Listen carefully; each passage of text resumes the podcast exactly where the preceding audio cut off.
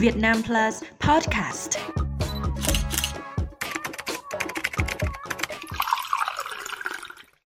Nhắc tới làng xã, người ta thường nghĩ về một vùng thôn quê có cổng làng, có lũy tre xanh, có nhà mái ngói với một nếp làng đặc trưng. Thế nhưng, ngay cả khi ở giữa thủ đô vẫn có thể dễ dàng bắt gặp làng trong phố.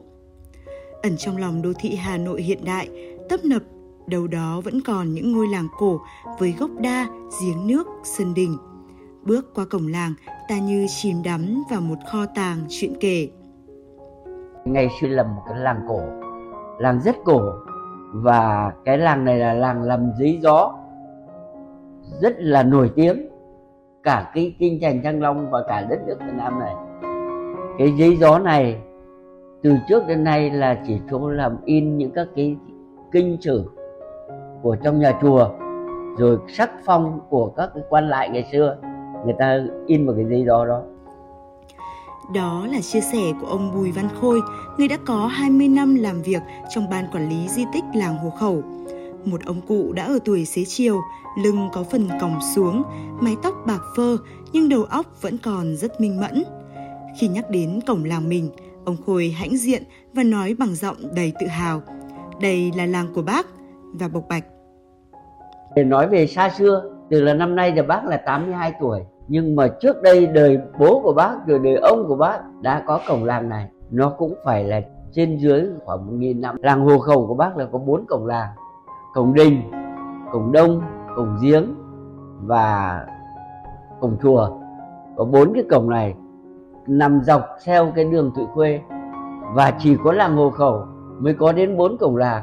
Trong làng thì còn có cái cổng nữa là là cổng cầu dừa cũng to đẹp và uy nghi lắm.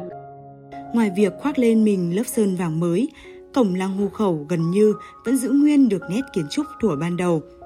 Cổng được xây dựng theo cấu trúc tam quan, một cổng chính to và hai cổng phụ nhỏ hơn. Các phần cột trụ đều được đắp hình trái rành rành cách điệu trầu về bốn phương của đất trời. Mặt ngoài của hai cột trụ chính có đắp đôi câu đối rất dài nói về lịch sử của làng.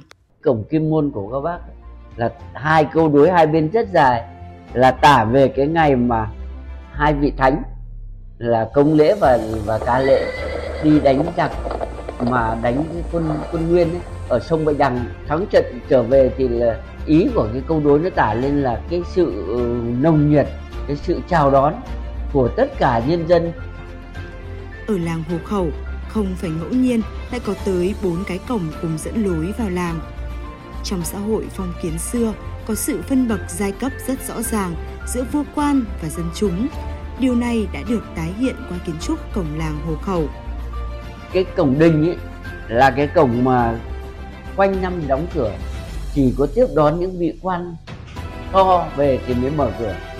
Và nó có chữ hạ mã là phải xuống ngựa và đi bộ vào, và có các ông quan to thì mới được đi vào cổng chính còn dân thường thì những các quan nhỏ thì đi vào các cái cổng phụ cổng giếng cổng chùa. Trải qua cả nghìn năm đến nay người dân làng hồ khẩu vẫn giữ lại quy ước này. Mỗi năm đến ngày lễ hội của làng những lễ lạt cũng như lễ rước kiệu sẽ đi qua cổng chính thể hiện lòng thành kính của dân làng về các bậc thánh tôn. Rước kiệu thì, thì phải đi qua cổng chính không được đi qua cổng phụ. Đúng ngày 15 tháng 4 thì có rước kiệu cái lễ này là lễ truyền thống cầu mát của dân làng, cầu cho quốc thái dân an mùa màng tươi tốt.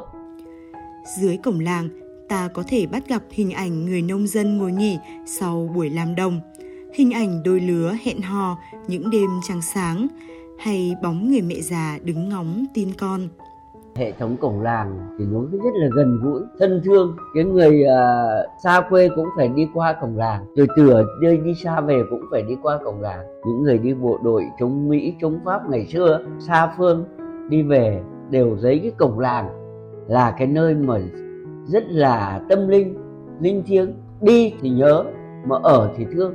Lúc nào cũng đôn đáo trong lòng mình cái hệ thống cổng làng của làng mình nó rất là gần gũi. Đối với những ai đã sống lâu năm ở mảnh đất này, chiếc cổng như người nhà, như người dân trong làng. Từ khi làng Hồ Khẩu còn là làng nghề làm giấy gió nước tiếng của Thăng Long, Đến hiện tại, người dân đã mưu sinh bằng đủ thứ nghề khác nhau thì cổng làng vẫn sừng sững ở đó như một chứng nhân lịch sử. Nhờ cái chiến tích của nó là cái thằng Pháp mà nó đi qua cổng làng mình nó nó thấy rằng là cái làng này như là giết cái cái cái cái, cái bọn Tây của chúng cho nên chúng rơi xuống nó bắn thì trên hiện nay là còn có những cái chỗ nó bị rơi xuống nó bị vỡ ra Gần một tiếng đồng hồ dạo quanh làng, thứ tôi cảm nhận được nhiều nhất là sự thân thiện, nồng hậu của những người dân nơi đây. Những tiếng chào, hỏi han díu dít, đâu đó ở bên hiên nhà, vài cô bác cũng đang uống nước chè, cười nói rôm rả. Tách khỏi sự ồn ào, tấp nập của phố thị ngoài kia, sau cánh cổng làng, mọi thứ dường như chậm lại nửa nhịp, cứ yên ả trôi qua. Nếu mà nói về nếp sống làng này, cái tình làng nghĩa xóm giữa con người và con người nó gần gũi, nó thân thương rồi giúp đỡ lẫn nhau. Chứ nó không như ở ngoài phố là nhà mình sát nhà người ta nhau hỏi ông ấy ba nọ chả ai biết. Đấy. Nhưng ở đây thì có thể cháu hỏi ở đây nhưng mà người, bọn bác có thể biết từ cả trong xóm tiết trong cái, cái là con nhà ai ở đâu rồi các thứ là biết hết. Đấy. Nó gần gũi như thế. Chiều tà, khu vực cổng làng Hồ Khẩu trở nên tấp nập. Người đánh cờ, người hóng mát, người dục dịch đi chợ chiều. Trong đôi ba câu chuyện mà họ kể với nhau vẫn có những câu chuyện về cổng làng. Trước đây nghĩa là ba cái cổng này đều có bậc hết, thì bây giờ làm cho phát cái dốc lên đấy các hàng cái cái cổng giữa thì là coi như vấn đề bậc. Thực ra là là có cái người ta muốn giữ nhưng có cái không giữ được ví dụ một số cái cổng trong các to cái cổng nó làm lại đúng là cổng nhưng có cái người ta sửa thì sửa cái lên lên xuống. Nhưng có chỗ thì người ta cái cổng đấy người ta không rơi như thế nữa mà người ta xây nó thành đời mới.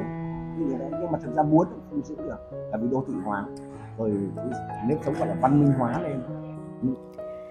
Làng xưa này đã lên phố phường, nghề làm giấy gió cũng chẳng còn, nhưng người dân nơi đây vẫn tự hào về truyền thống của làng, tự hào về chiếc cổng làng, về mái đình cổ xưa.